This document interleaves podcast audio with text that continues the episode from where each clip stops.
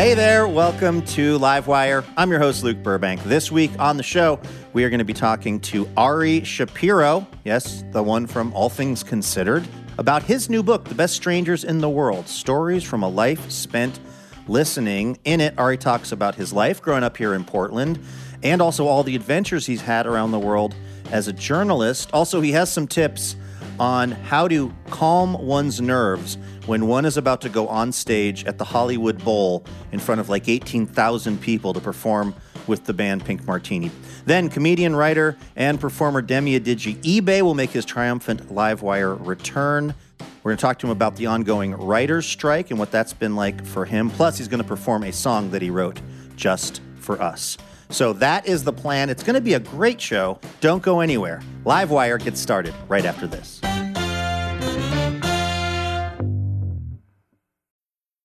I'm Alex Schwartz. I'm Naomi Fry. I'm Vinson Cunningham, and this is Critics at Large, a New Yorker podcast for the culturally curious. Each week, we're going to talk about a big idea that's showing up across the cultural landscape, and we'll trace it through all the mediums we love books, movies, television, music, art. And I always want to talk about celebrity gossip, too. Of course. We hope you'll join us for new episodes each Thursday. Follow Critics at Large today, wherever you get podcasts.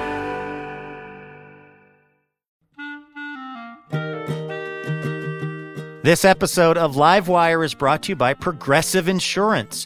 Whether you love true crime or comedy, celebrity interviews, or news, you can call the shots on what's in your podcast queue. And guess what? Now you can call them on your auto insurance too with the Name Your Price tool from Progressive. It works just the way it sounds. You tell Progressive how much you want to pay for car insurance, and they'll show you coverage options that fit your budget. Get your quote today at progressive.com to join the over 28 million drivers who trust Progressive. Progressive Casualty Insurance Company and affiliates. Price and coverage match limited by state law.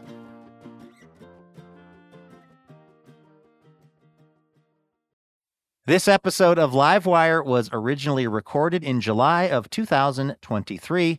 We hope you enjoy it. Now, let's get to the show. Hey, Elena. Hey, Luke, how's it going? It's going all right. I have some intrusive cat energy here in this room where I'm recording from, so we're going to try to keep Bubbles Burbank at bay. Maybe she's like Lucille Ball. She's like, why don't you put me in the show? I know, right? I'm mentioning her enough as it is, but uh, are you ready for a little station location identification examination? oh, yeah. This is where I quiz Elena about a place in the country where Livewire is on the radio. She's got to guess where I am talking about.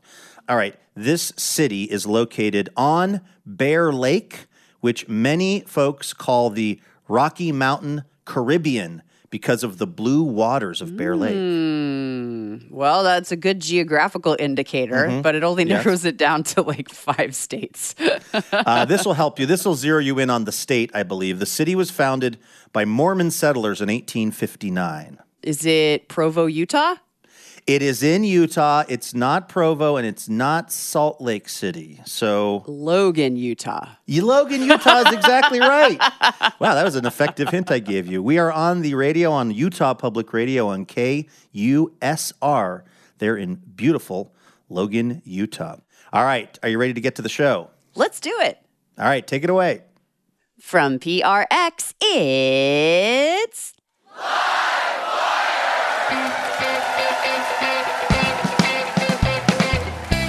This week, radio journalist and author Ari Shapiro.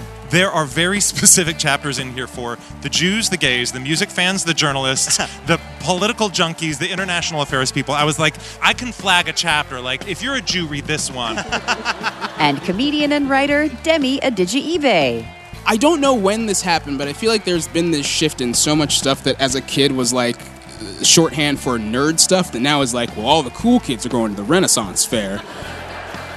With music from our fabulous house band. I'm your announcer, Elena Passarello, and now the host of Livewire, Luke Burbank. Thank you, Elena Passarello. Thanks everyone for tuning in from all over the country, including beautiful Logan, Utah. We have a really fun, interesting show in store for you all this week.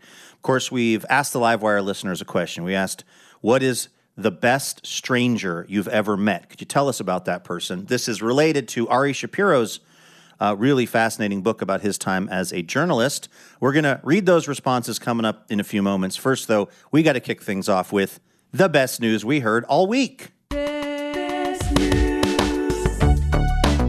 This, of course, is our little reminder at the top of the show. There is some good news happening out there in the world. Elena, what is the best news you heard all week? Oh, this news comes from Texas Hill Country. When I lived there, I used to go on Sunday drives through the Hill Country, and that is exactly what happened 30 years ago when Ronnie and Terry Urbanchik, uh, Ronnie runs a concrete company in San Antone. They were taking a Sunday drive through the Hill Country, and they saw a for sale sign this beautiful stretch of land, 250 acres with live oaks, and it swooped down to the Guadalupe River. And there was a gorgeous creek on the property called Honey Creek. And so they decided to buy it. They moved their whole family out there. I think there's like five of them, and they lived in a 600 square foot house.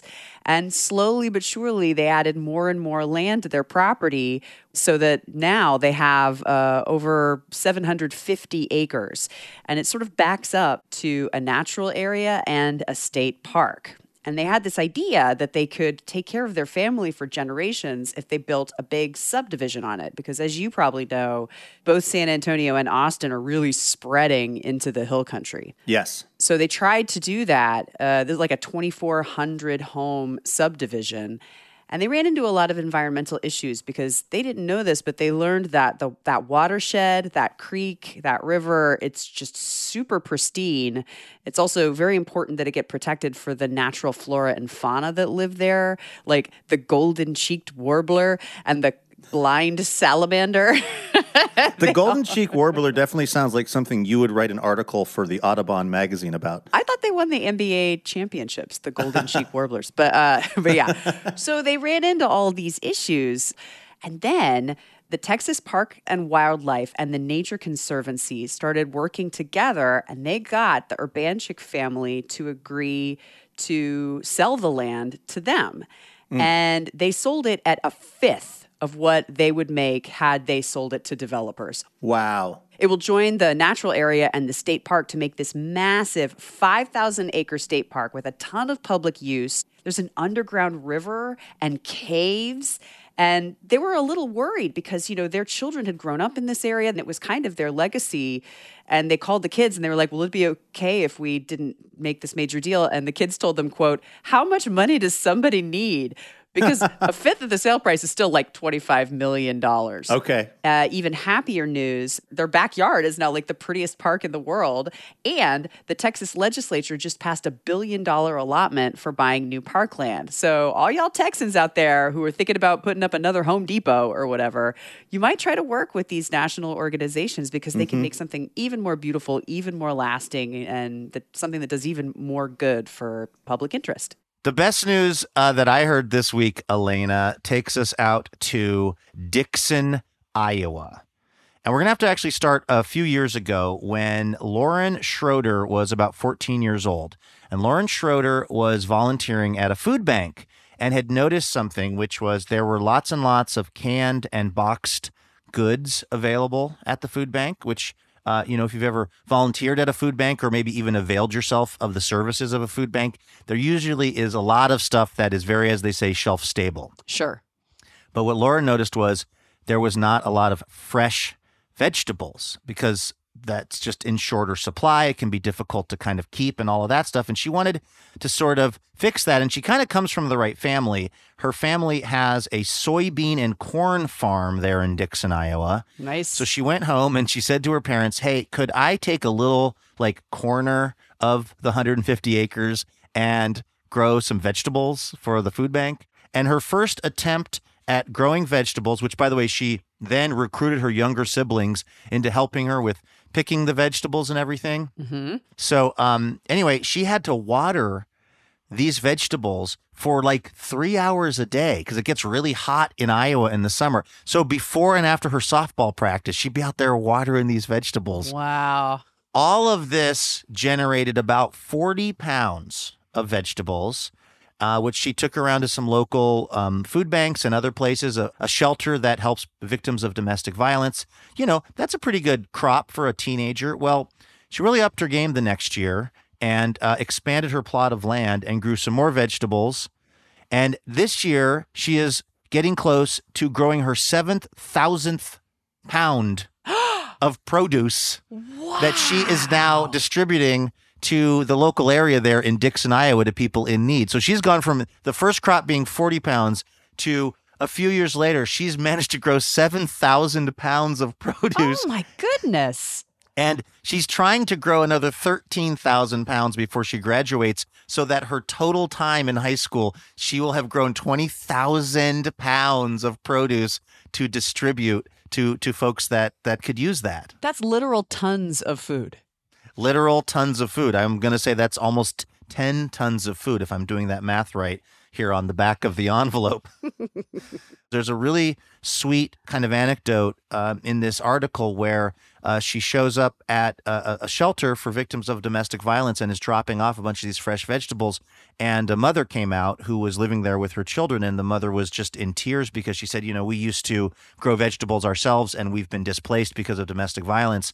And so my kids getting to have these fresh this fresh produce that they couldn't have because we've been displaced. It was so important and so meaningful to this woman that she was in tears and I was in tears reading the article just like a really really sweet story out of Dixon, Iowa. So the hard work of Lauren Schroeder and let's not forget about her younger siblings who've That's been right. forced to participate. The water kids. That's right. That's the best news I heard this week.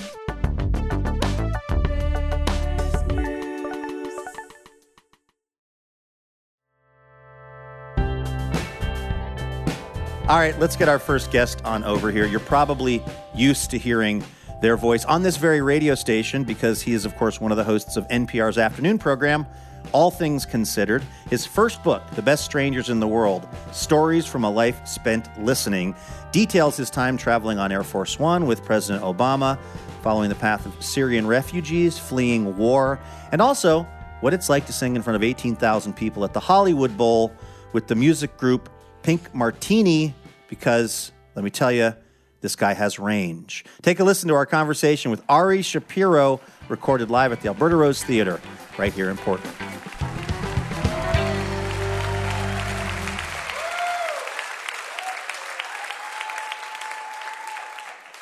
You all look nothing like what I imagined either. Uh, that old radio line. It's so nice to see It's, you. uh, you know, the last time you and I saw each other, neither of us had gray hair.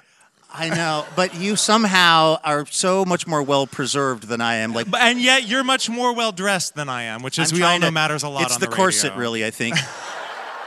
it is really nice to see you, Ari. You and I worked at NPR together a long time ago, and we're kind of, sort of both young reporters trying to find a full-time job there Yeah. and kind of make it work. And Filling in for at this person on maternity leave, that person on an academic fellowship, just kind of popping in wherever we could. Those yeah. parts of the book, and by the way, there's something for everyone in this book, but the parts that were specifically about being a reporter at NPR trying to find a budget line, that really spoke to me. So thank you for that. It's funny, as I was working on the book and having conversations about who it would appeal to, I said, you know, I want this to be a book for everyone, but also there are very specific chapters in here for the Jews, the gays, the music fans, the journalists, the political junkies, the international affairs people. I was like, so, like, I can flag a chapter. Like, if you're a Jew, read this one. if, if, if you're if you're a music fan, read that one. Yeah. I was curious though when I started reading it because you are a real journalist. You're one of the hosts of Air All Things around real. I want the radio audience to know I did not put air quotes around real. I pointed at Ari so everyone knew who I was talking to. But like you're a real journalist, so did you have to be careful about sort of what you put in this book? Oh, totally. I mean, like, there's one chapter. Speaking of Jews, uh, there's one chapter that I titled "The Third Rail of Journalism," and it's all about covering the war in Israel. And I thought, you know, like every journalist knows that if you're reporting on Israel, there's you're you can't win. Like you are walking into something where people will be furious at you no matter what you do. And so I thought, Ari, are you really not only writing a chapter in this book about covering Israel, but writing about your personal experience and perspective on covering Israel as a Jew? Mm. Like, what are you thinking? And there were a lot of moments like that. You know, I talk about in 2004, my husband and I got married when San Francisco Mayor Gavin Newsom, he's now the governor of California, but he was then mayor of San Francisco, and he just decided he was going to start doing same sex marriages, which was a huge national controversy at the time. And my now husband, who had been my college boyfriend, and I wanted to go get married. And, you know, you and I were both beginning journalists back in those days. And it's like you're stepping into the middle of the culture wars and participating in them rather than chronicling them, which is what we as journalists think we're supposed to be doing. And so it felt really kind of uncomfortable and foreign and strange writing this memoir where I'm revisiting some of these experiences and talking about it from the inside looking out. Uh, you write in the book that uh, you came out while you were a student at Beaverton High School, Mm-hmm. Yeah. right here in the greater Portland, Oregon area, and that you might have been possibly the first student to have done so. I mean, I have no way of confirming. I don't know if there were out students prior to my senior year in 1995. I wasn't aware of any. There weren't any at the time that I was there. But what there was in Portland, Oregon in the 90s was the City Nightclub, which some of you may be aware was, I believe at the time, the only all ages gay club in the United States. Hmm. Wow. Yeah, so like my friends and I would go there just doused in CK1. Mm-hmm. By the way, you mentioned that in the book, and it hurt because I stopped wearing CK1 like four years ago.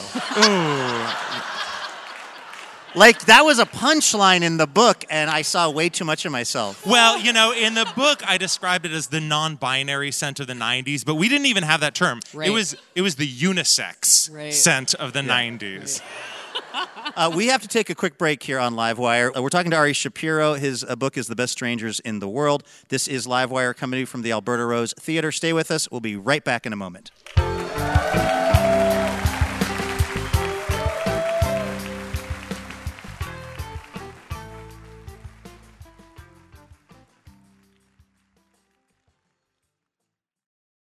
Hey, Elena. Hey, Luke, I didn't see you there. It's that time of year again. My seasonal allergies are back. Oh, congratulations. But also, it's our spring member drive, which is happening right now through May 17th. oh, I like that much more than seasonal allergies. Yeah, if you are not yet a member of Livewire's League of Extraordinary Listeners, well, now is the time to do it. Why? Well, because this League of Extraordinary Listeners uh, is what keeps the lights on over at Livewire Inc., uh, which is definitely not the association that we are part of. I'm probably a 501c3. They don't let me near any of the paperwork or bookkeeping, and it's really better that way. Point is, we we are only able to keep doing this show because of support from our members, and we would love it if you could join us in that right now. Plus, there are all kinds of sweet perks, including uh, special discounted tickets to live recordings, on-air shout-outs, exclusive content. Uh, and Elena, uh, one more thing that, of course, we would not be a self-respecting public radio show if we didn't offer this. If we didn't offer the most iconic public radio swag of all time, a tote bag. True iconic status. Yeah, but it's not just any tote bag. This is like a really good tote bag. It's got a second zipper, an internal zipper. Yes, whatever you want to put in the tote bag, that's your business, okay? What we're here mm-hmm. to talk about is you keeping Livewire going. So head on over to livewireradio.org to see the various member levels. It does not matter how much you are giving every month to Livewire, it just matters that you do it because it goes a long way for us. So thank you. Vacations, weddings, birthdays, and reunions. Oh my, there's so much going on. Get the most out of your spring plans by stocking up on pre alcohol now. ZBiotics pre alcohol probiotic drink is the world's first genetically engineered probiotic. It was invented by PhD scientists to tackle rough mornings after drinking. Here's how it works when you drink, alcohol gets converted into a toxic byproduct in the gut. It's this byproduct, not dehydration, that's to blame for your rough next day. ZBiotics produces an enzyme to break this byproduct down. Just remember to make ZBiotics your first drink of the night, drink responsibly, and you'll feel your best tomorrow. Go to zbiotics.com slash livewire to get 15% off your first order when you use livewire at checkout. ZBiotics is backed with 100% money back guarantee, so if you're unsatisfied for any reason, they'll refund your money, no questions asked. Remember to head to zbiotics.com slash livewire and use the code livewire at checkout for 15% off. Thank you to ZBiotics for sponsoring this episode and our good times.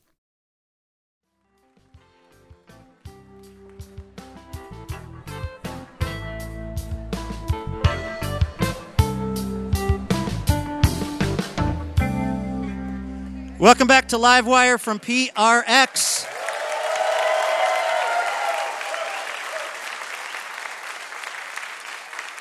I'm Luke Burbank here with Elena Passarello. We're at the Alberta Rose Theater in Portland. Uh, this week we're talking to Ari Shapiro from NPR's All Things Considered. He has a book out, The Best Strangers in the World Stories from a Life Spent uh, Listening. Do you feel like there is, you're from Portland, is there a Portlandness to how you approach journalism, how you approach uh, you know your singing career just like did this place infuse you with with anything that you carry with you Well, Portland taught me how to relate to people who were different from me. You know, especially after I came out in 1995, I started going to this queer youth group where suddenly I was surrounded by people who might have been struggling with addiction or homelessness or doing sex work to get by or like way, way outside of my suburban bubble of privilege. And being able to kind of walk between those worlds and on the weekends hang out with like, you know, the gutter punks and the Butch Baby Bull Dyke gang, and like those were my posse on the weekends. And then on maybe weekdays, the first time butch baby bull dyke gang has ever been said on livewire you know, there was a girl in that gang who everyone called Julie the Junkie. And she gave me a leather dog collar and wrist cuff as like a sign of protection that I still have to this day. It's true. Um, and so I feel like being able to walk between worlds, go from that world on the weekends to kind of my schedule of AP classes in my big suburban white high school on the weekdays, that taught me something about kind of being an ambassador and a translator that I use as a journalist now for groups that I don't necessarily have any personal connection to. But if I'm going into Zimbabwe to a presidential election rally, or I'm going to a Bikers for Trump rally, or I'm going to a refugee crisis, like those skills of walking between worlds are something that I picked up in Portland that I use every day as a journalist. Hmm. Something else you mentioned in this book. Yeah, I think that's worth a round of applause. He doesn't get that at his real job at NPR. I There's don't nobody. get to hear people clap when I'm on the radio. the producers of All Things Considered don't come in and They applaud for you me. after you do an interview. No, no. Something that you mentioned in this book that I had never thought of this, even though I grew up in the Northwest, was that we call it the coast. We do not call it the beach because Yes. you write. I say it's to discourage false hopes of a warm, sunny day. You know, if you call it the beach, people are going to get images of Mai Tais and hula dancers, and that is not what Oregon has to offer. Yeah. No, it's the coast. It's the it's coast. definitely the coast. coast. Know that it's probably going to be raining at Yachats or wherever you're going. Um, but you'll get great Dungeness crab. Yeah. That's right. Um, you write in the book about how in college you were really you were in the a cappella group you were really Yeah. into theater performance you thought about maybe being an actor how did you end up in journalism? that didn't seem like it was something that was on your radar Not a bit. It was totally random. Like I was graduating from college and applied to literally everything I could think of because I was an English major and didn't know what I wanted to do. Like I had never taken a journalism class. I had never written for the school paper. I um, applied for Club Med. I applied for the Peace Corps. I applied for an NPR internship. I got rejected for literally everything, including the NPR internship, which I, I, I think is important to talk about because if you think failure like is something that doesn't happen to successful people. Well, NPR's Ari Shapiro was rejected for an NPR internship. yeah so failure happens to everyone. If you're failing, you're doing it right. Um, and then I found out that Nina Totenberg, the legendary legal affairs correspondent who remains a good friend and mentor, uh, hires her own interns. So I applied to her. She gave me a job, and I just clung on and never left. And 20 some years later, here I am. we're talking to ari shapiro by the way. His new book is the best strangers in the world. Uh, this is livewire. Uh, it, did you actually try to get a sort of permanent real job in dc by cooking an elaborate meal I did. at nina totenberg's house It was Nina's idea. for like charles dingell or something Yeah. C- ab- ab- yes, exactly. Correct. So my internship was ending. I had no job prospects. Nina knew that I loved to cook, and I was living in this teeny little one room apartment that I shared with a lesbian I found on Craigslist. Um, not that part of Craigslist. and Nina said, Hey, you love to cook and you're looking for a job. Why don't I hire you to throw a dinner party where you'll cook and also be a guest? And I'll invite all of these kind of Washington VIPs who could like plausibly offer you a job. So she invited Congressman John Dingell before he died, his wife, who later took the seat, Debbie Dingell, uh, the former Deputy Attorney General, Jamie Gorelick, like this really impressive list of Washingtonians. I spent all day at Nina's house cooking and then sat down at the dinner table. And Nina said, All right, well, this is my intern Ari. He cooked the food you just ate. He's looking for a job and not as a chef. Which one of you is going to hire him? and there were crickets. so I stayed at NPR.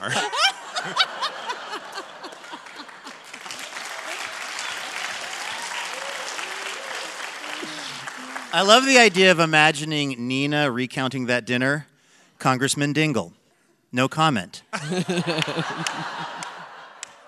okay, so I know you sing with Pink Martini, which mm-hmm. is an incredibly cool thing and very like. I'll say you're probably one of the only NPR hosts that sings with Pink Martini on a regular basis. It's a pretty cool thing. But I just assumed that like you're from Portland, they're from Portland, you're this famous NPR person, they're a famous band, you all came together in your fame.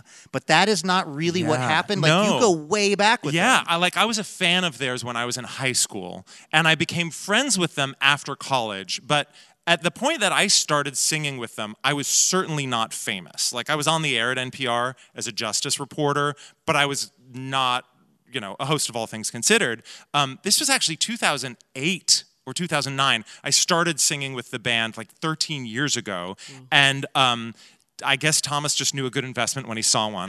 but like did you you had your first gig with them at the Hollywood Yes. Bowl? Yeah, the first time I ever sang live on stage with a band anywhere was in front of 18,000 people at the Hollywood Bowl with a band that I had idolized since I was in high school. so no oh, pressure. Yeah. Uh-huh. How do you like control your nerves at that point? Like when Somebody you're s- once said the key is to get all of the butterflies flapping in the same direction.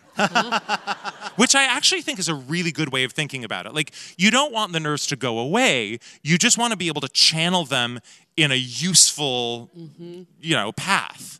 Like, funnel the water towards the desired outcome so it doesn't just flood the farmer's plant. I'm trying, I'm, Yeah, I'm no. grasping for the metaphor. I don't know. I'm, yeah.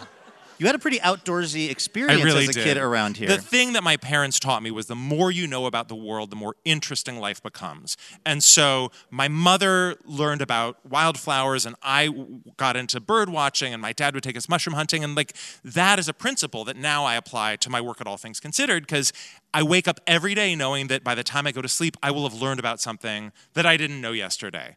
And, and it's an extension of that principle that my parents taught me as applied to nature that now I apply to business, politics, arts, science, and everything else that we do on ATC. I think you're sort of, as a uh, radio professional, jumping to my next question, answering it without me even needing to ask it, which is, what is your guiding principle when you go into an interview?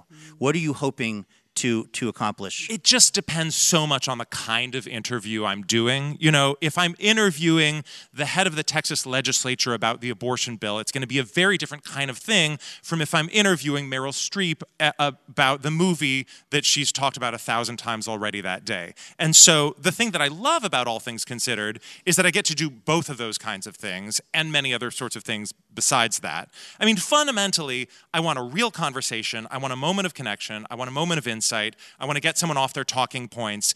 But beyond that, each one is pretty unique, which is sort of a wonderful thing about the job is that it's never the same twice.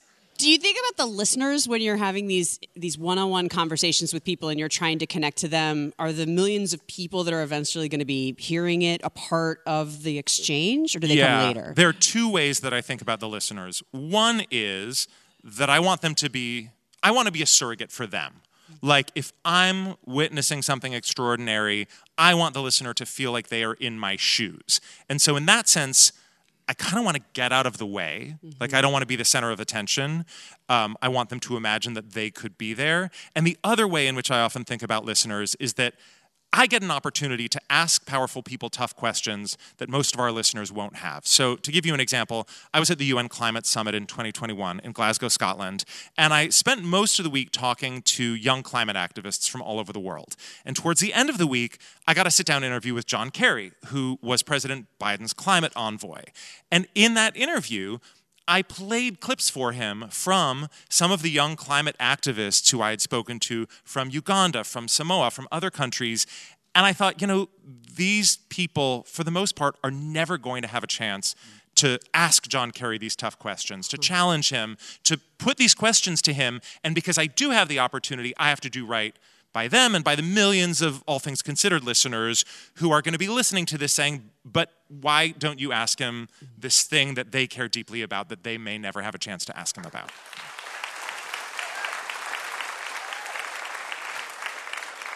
You've been in war zones. You've been in you've been in places that are pretty unsafe. You've also sang in front of thousands of people. Is there some way that you relate those two things? Like, and we were talking earlier about you said try to have the butterflies all flap in the same direction. Like when you're about to go on stage and you're feeling nervous, you think, well, it's not Iraq. Or when you're in Iraq, you're like, well, it's not the Hollywood Bowl. Well, I, you know, I think in every instance, if you're doing the best you can do in that moment, it's because you're listening and responding.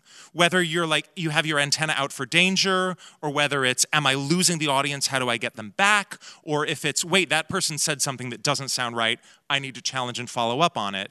I'm trying to keep my senses of perception wide open to what is actually happening. And so, for me as a journalist, whether I'm in a war zone or for me as a performer at the Hollywood Bowl, what I need to do is sort of stay permeable, hmm. stay sensitive, stay aware, and react in the moment to what is actually happening as opposed to what I expect will happen or what my preconceived notions were of what would have happened. Yeah, I think you you write in the book that you often tell journalism students if you end up getting the story that you were expecting that you were going to get before you went out, you're doing something wrong. Right, exactly. Yeah, because you go out to find out what's actually happening. And of course, you do your preparation and your homework in advance, so you have some idea, some information. But if you could do it all remotely, then what's the point of actually going there? Right. Mm-hmm. Why did you want to write a book? Like, what did you want to say in this that you can't say to millions of people over the radio every day? It's something that friends have asked me often over the years, which is how do you stay optimistic in the face of all the terrible things that are happening in the world? Friends often say, like, you as a journalist, talk to people on the worst day of their lives, whether it's a war, a mass shooting, a revolution, a natural disaster. And yet I am optimistic and I do believe in humanity's basic goodness, and friends find that puzzling. Mm-hmm. And the answer that I have given my friends over the years is a version of what is now this book, which is, I mean, the title sort of says it, The Best Strangers in the World. These people who give me hope, who, as I've gone through my life as a journalist and also as a performer, meeting them has subtly changed who I am.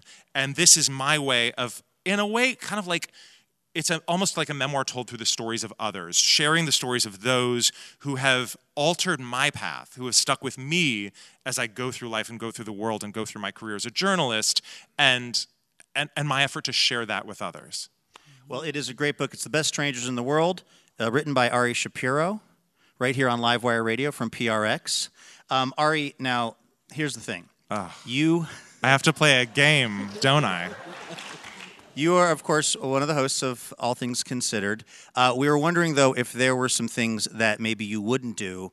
Uh, we want to run an exercise we're calling Some Things Considered. Oh.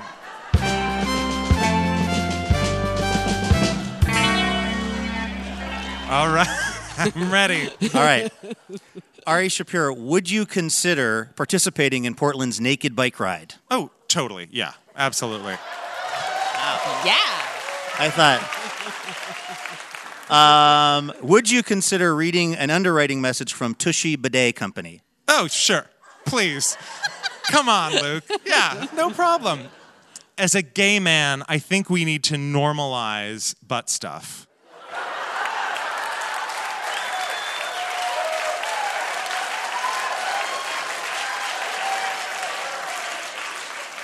Ari, would you consider competing on The Masked Singer? No. No, if I'm going to sing, I want credit. I want my ah. face to show. That's a good point. Now, would I be a judge or a host? Absolutely. Oh, okay. Would you consider buying NPR Music a bigger desk? The current one is. I consider Bob Boilen a good friend, uh-huh. and I think if I offered to buy him a larger desk, he would he would think of it as such a slap in the face. Mm-hmm. He might never speak to me again. So no. There's a great story from about how that you know NPR Tiny Desk thing came around. When you and I worked there together, Ari, Bob was the director of All Things Considered. Yeah. meaning the person who picks the songs that are going to you know happen before and after interviews and stuff. And remember, his office was just stacks of CDs. CDs, yes. he just was like, and that's really what he cared about was the music. Yeah. And then and then he Well, had this little program. And they he got doing, more letters asking what the music between segments was than anything else. which was hurtful for Robert Siegel, I believe. Uh, surely. And in the early days of the internet, Bob Boilen created All Songs Considered, which started out as just almost like a mixtape every week Mm-hmm. of some of the stuff that he was playing between segments, and then it evolved from there. and they would have bands that were going to, to do other things just stand in front of his actual desk and Yeah. play a song. Wow. Yeah. And thus the, the tiny desk was born. Um, Ari Shapiro, would you consider introducing Nina Totenberg as Totes Magoats sometime, just because it would be funny? Depends on the audience. on all things considered, no. But if Nina were making an appearance on Livewire, I mm-hmm. would 100% say, please welcome Totes Magoats. That's how you play Some Things Considered with Ari Shapiro, everyone. Thank you so much. That was Ari Shapiro right here on Livewire. Ari's new book, The Best Strangers in the World Stories from a Life Spent Listening, is available now. And of course, you can always hear him on All Things Considered. Hey, special thanks this episode of Livewire to Mary Felice Crow of Portland, Oregon. Mary, if you don't know, is part of the Livewire member community and generously supports our show with a donation each month. And we are really thankful for that support because it is what genuinely allows us to keep Livewire rolling on. So, Mary, thank you so much for supporting the show.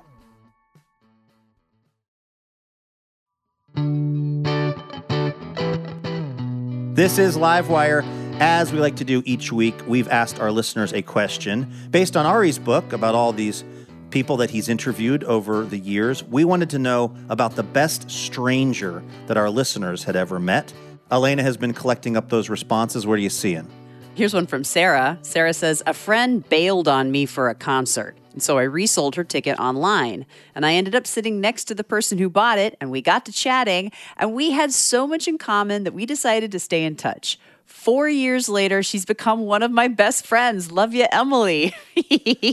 That's great. Isn't that I mean, that's a real life lesson to just be open to the universe and new people and new experiences. I feel like the older I get, the more kind of shut down I get around having to interact, you know, maybe with somebody sitting next to me at a concert who I don't already know. Yeah. But that's an example of how great that can be. Yeah, you already have one thing in common because you're both there to see the same artist.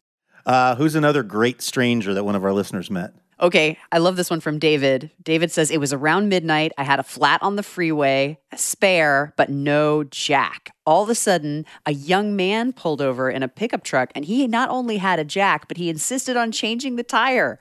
I offered to pay him, but he refused. And I asked him where he was going. He said he just cruises around to see if people need help. That almost sounds mythic. well, I was going to say, you know, I grew up in the church and there was versions of that story always going around Gospel Outreach Christian Fellowship mm-hmm. that it would be like, and then I went down to the house where the person lived. They told us they've been dead for years. There's a lot of like kind of angelic miracle like stories that I grew up with, but sounds like this might have been a real flesh and blood human being who helped that listener out. Okay, one more quick one before we get out of here. Oh, I love this one from Ted. Ted was visiting his son, who is in a college town working part time at a restaurant. And they were walking to dinner. And according to Ted, his son said, Let's cut through here, through the alley, which made Ted nervous. And then Ted saw a figure near the other end who was getting up and walking toward Ted and his son. And Ted says he had clearly spent more time outside than inside. But mm-hmm. then Ted's son said, "Hey Rob, how you doing?" And then the guy smiled and said, "Yeah, man, I'm good. How are you doing? Is this your dad?" And then Ted's son introduced the two men, and Ted says the man grabbed my hand in both of his, slapped me on the shoulder, and said, "Great job, man." And then as they were walking away, Ted's son said, "That's Rob. We feed him at the restaurant sometimes." Ted says, "My favorite stranger in that story was my son." So much of what I'd hoped for him came true, and I didn't even know it. Wow. I know. Well, that was a beautiful story. Thank you to everyone who sent in your responses. We've got a listener question for next week's show that uh, we will bring your way in just a few moments. First, though, let's introduce our next guest. In fact, you know what? Maybe we'll just use his Instagram bio to introduce Demi Adejuyigbe. Here's what it says Demi Adejuyigbe is a director, comedian, writer, and then it just says, insert silly fourth thing as a joke. He's written on the TV show The Good Place as well as for the Marvel Universe. Lately, he's been working on the Apple Plus animated series Strange Planet. Of course, he also made those incredibly elaborate 21st of September videos for many years. They racked up millions of views. Um, when we recorded this conversation with Demi last June, the writer's strike was still ongoing. Of course, that pitted the Writers Guild of America against the Alliance of Motion Picture and Television Producers. Uh, thankfully, there has since been a resolution. But when we were talking to uh, Demi, uh, that was still happening. So we were talking about his experience with it, and we're going to hear that now. This is Demi Adigi eBay, recorded live at the Alberta Rose Theater in Portland, Oregon, back in June. Take a listen. Hello. Hi, welcome back to the show. Oh, it's so nice to be here. Um, so we were talking uh, in the green room, and you said you decided to do like the most Portland thing ever, which was bike Yes. to the show. And I'm glad that you mentioned that because as soon as I walked out here, I was like, they're going to see how sweaty I am and we'll have to address it. So, yes, uh, I did bike here. Uh, thank God you guys can see it and everyone at home has just got to imagine. It's not Mm-hmm. that bad if you're listening. but you live in LA most of the time. What is more time consuming, being a writer uh, in Hollywood or being a striking writer and going to the picket line? I I would say the only way that uh, being a striking writer is more consuming is that having the free time means you just get crazy and you start doing things. It's like you're solving problems you don't have to solve. Really? Where it's like I'm just like "Hmm, I don't like these doors. I'm going to install new doors. And it's like don't you write. You do not do home improvement. Don't do that. Uh, but I, I I do miss being in a room and feeling like the time that you're spending is constructive and communal. And I feel like going out on the strike lines is so nice because it does just feel like you're seeing all these people and just being like, oh, it, feels like like going to camp for a little bit, but it also has the vibes of like the beginning of the pandemic where you're like, we can do this forever, and then you're like, uh, how, well, Right?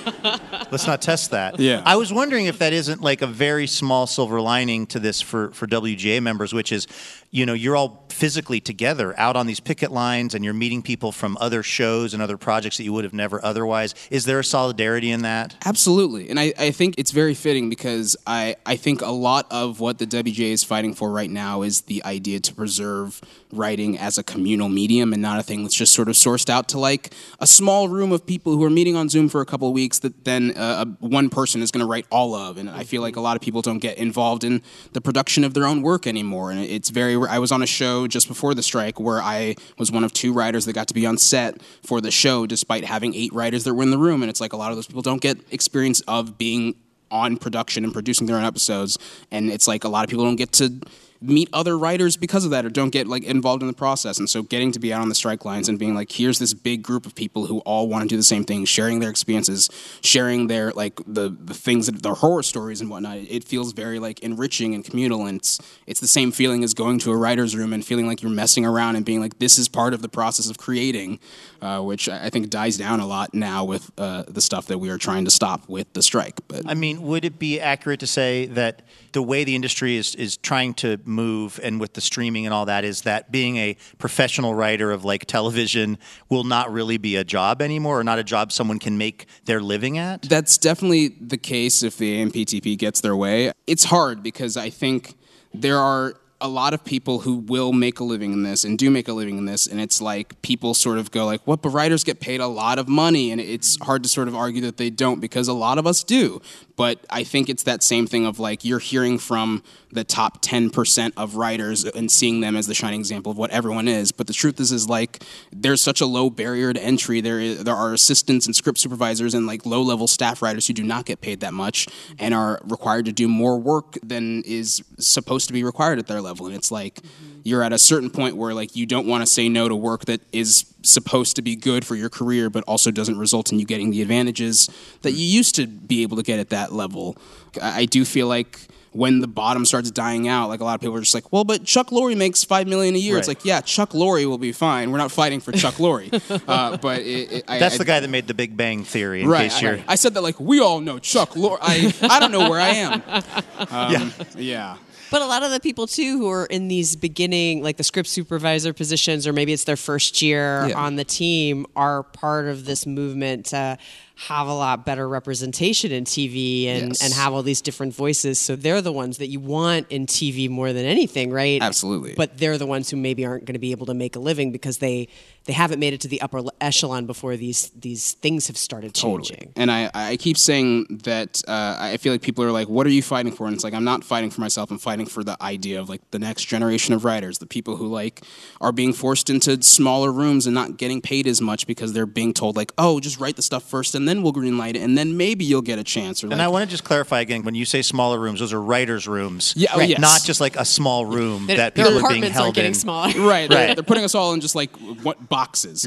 Um, no, but like in uh, in rooms where it's like there are less uh, writers on a project, but they're like, hey, you have uh, ten weeks and four people to write. 10 scripts of a season of television, which is like, you're not going to get good TV that way.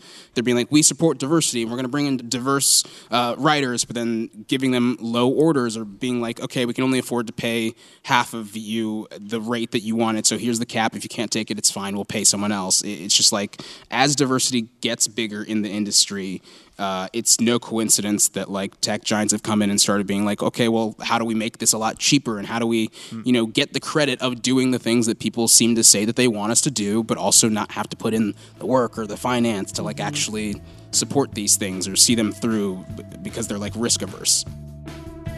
You're listening to Livewire Radio. I'm Luke Burbank here with Elena Passarello. We are talking to comedian, creator, and writer Demi Adejuyigbe. We've got to take a quick break, but don't go anywhere. When we come back, we're going to hear a special love song from Demi, which is not not affected by the fact that he's going through a breakup.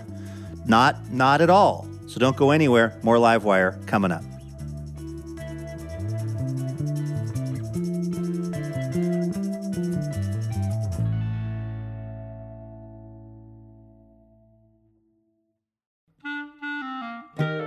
Livewire is thrilled to be partnering with Portland's own Portal Tea this season. Formerly known as Tea Chai Té, Portal Tea is the premier tea company in the Pacific Northwest. They make one of a kind, handcrafted tea blends like cinnamon churro chai and blueberry cream Earl Grey. Use the code LIVEWIRE, all lowercase, for 20% off at portaltea.co.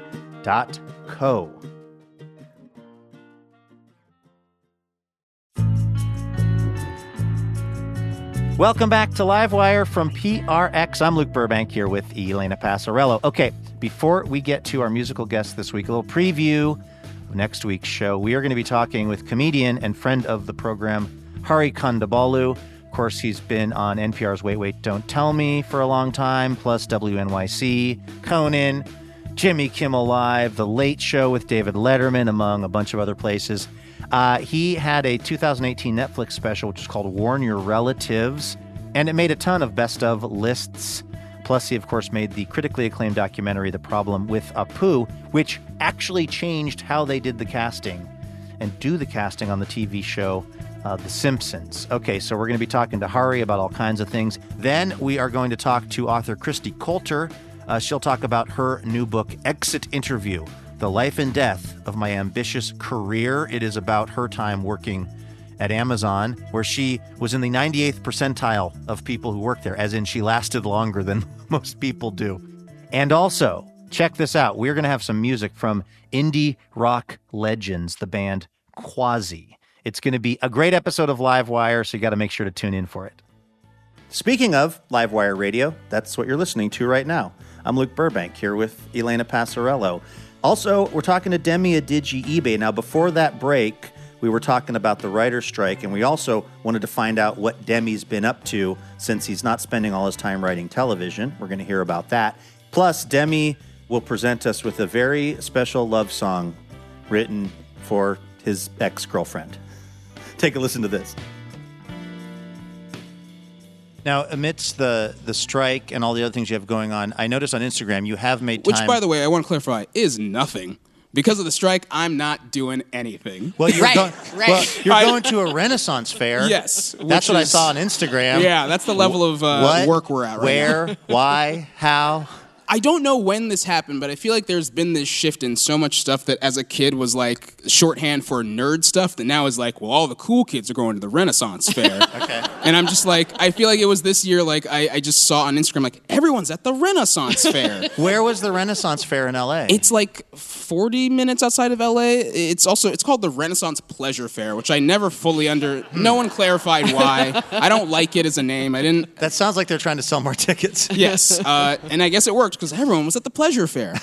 um, but yeah, it was it was really fun. It felt like going to ye old Disneyland. I, I was truly just like I said. I went there with the goal of like I'm gonna get a turkey leg, and then when we got there, it was just like, well, you can also get meat, and I was like, oh right, there's all sorts of medieval foods and like all sorts of medieval games and all these things, and it's just a blast. Did you joust or anything? No. They won't. They don't let me hold the big sword. Did you have to dress up at all? Was this was this the cosplay type of event? You don't have to, but I certainly did. uh, I, it's so. Unfortunately, with an event like this, when I hear that I'm going with friends and we're all like, we're going to dress up, I start thinking, great, here's the guideline of what we're supposed to do. What is the weirdest thing I could do within that guideline? And uh, I thought, okay, well, I could go as Martin Lawrence's character from Black Knight, Yes. which is just a jersey, and everyone would be like, that's not Renaissance. I'd be like, ah, ah, ah, but it is. Uh, I could dress like someone going to Beyonce's Renaissance uh, show. Sure. And I eventually just settled on getting a giant cloak that I could sweat underneath and pretend to be a friar. I was gonna shave my head, but I was like, no, I, I spent so long growing out this hair, I'm not gonna do it. Good. That was the right decision. Thank you. Demi, you are such a talented uh, performer, along with being a writer. The last time you were here on the show, um, you sang the Christmas song that none of us knew we needed, but we sure did. I believe it was called uh, "Rock and Roll Santa." That's correct. And I understand that you have prepared another song uh, from the heart. Yes. For us. Really, just really, you know, from the chambers of my heart here. What, Um, what's I- the um, What's the song about? So, uh, it's a little bit of a setup for this. I recently went through a breakup. Oh, I'm sorry. Oh, it's fine. But uh, in the process of in the process of the relationship, I was like, uh, I wanted to write a song for them to express how I felt about them, and I never got a chance to perform it for them. So I figured I don't want it to go to waste. I'd love to perform it tonight. Do you want to hear that from Demi Adejuyigbe? All right. I really wanted you to be playing a lute from the Renaissance Fair. I, I- again, if I if I'd known that was the case, I'd be like, okay, I'll show up with a whole medieval Right. merry band of Right. misfits. does this um does this song have a, a title? Uh, no, but I guess you could call it uh, lucky, maybe. Okay. I didn't really get as far as title. I was just like, well, the song is written. Well, you and were that's- dealing with a lot of heartbreak, so I'm dealing with so much right now. this is Demi Adejuyigbe here on Livewire.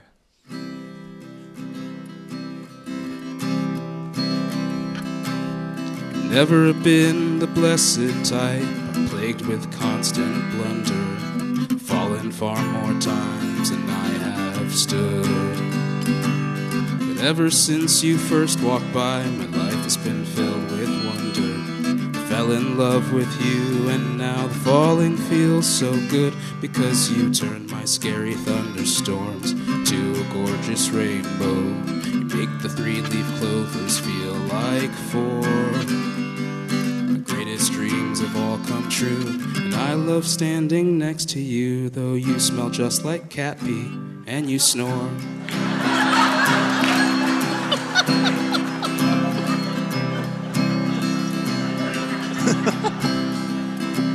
Your voice still gives me butterflies in every intonation.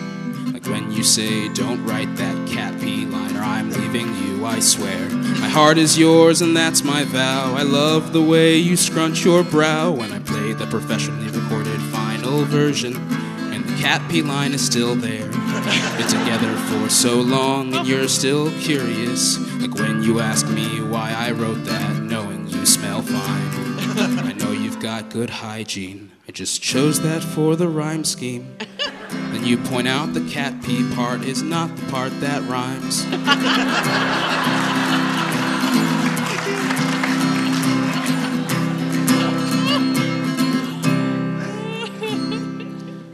I love you when you're happy, and I love you when you're not. I love you when you're mad, you've heard the song play at a bar. I love you when you try to smash my instruments in protest. And I love you when you fail to find my mini sized guitar. I love you when you stop me as I leave you in the morning. I always want to stay, I hate to go. You ask me what I'm doing next, and I say I'm off to PDX to sing the song live on the radio. Sing it on Livewire Radio.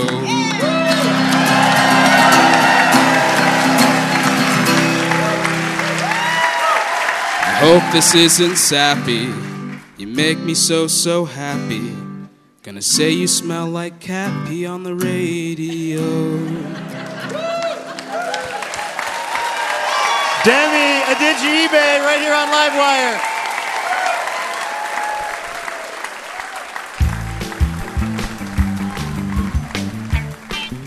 That was the multi-talented Demi Adejuyigbe right here on Livewire. All right, that's going to do it for this week's episode of Livewire. A huge thanks to our guests, Ari Shapiro and Demi Adejuyigbe. Laura Haddon is our executive producer, Heather D. Michelle is our executive director, and our producer and editor is Melanie Sevchenko. Molly Pettit is our technical director, and our house sound is by D. Neil Blake. Trey Hester is our assistant editor. Our marketing and production manager is Karen Pan. Rosa Garcia is our operations associate. Jackie Ibarra is our production fellow, and Aunt Diaz is our intern. Our house band is Ethan Fox Tucker, Sam Tucker, A.L. Alves, and A. Walker Spring, who also composes our music. This episode was mixed by Molly Pettit and Trey Hester. Additional funding provided by the Marie Lamfrom Charitable Foundation. Livewire was created by Robin Tenenbaum and Kate Sokoloff. This week, we'd like to thank member Mary Felice Crow of Portland, Oregon. For more information about our show or how you can listen to our podcast, head on over to livewireradio.org. I'm Luke Burbank for Elena Passarello and the whole Livewire crew. Thank you for listening, and we will see you next week.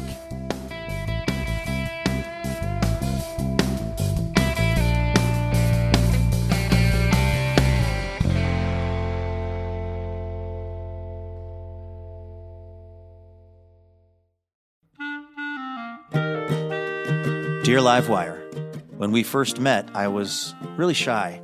I had no idea we'd spend so much time together or that you'd be one to fill my heart with, with joy and make me want to be a better person. Oh, I'm sorry, I didn't know you were here. I was busy reading a review from one of our many, many rapturously smitten listeners. Oh, wait, actually, no, sorry. This is from Elena. Anyway, the point is, uh, it would be really helpful if you wanted to leave us a review. Feel free to say really nice things about us, and uh, we'll even read them now and then on the show. So you might hear your review of Livewire read on the program itself. Uh, reviews help other people hear about the show, and then we can keep doing this for a long, long time because we love having this job. Uh, thank you so much if you've left a review, and if you're about to leave a review, you can go ahead and do it right where you get the podcast.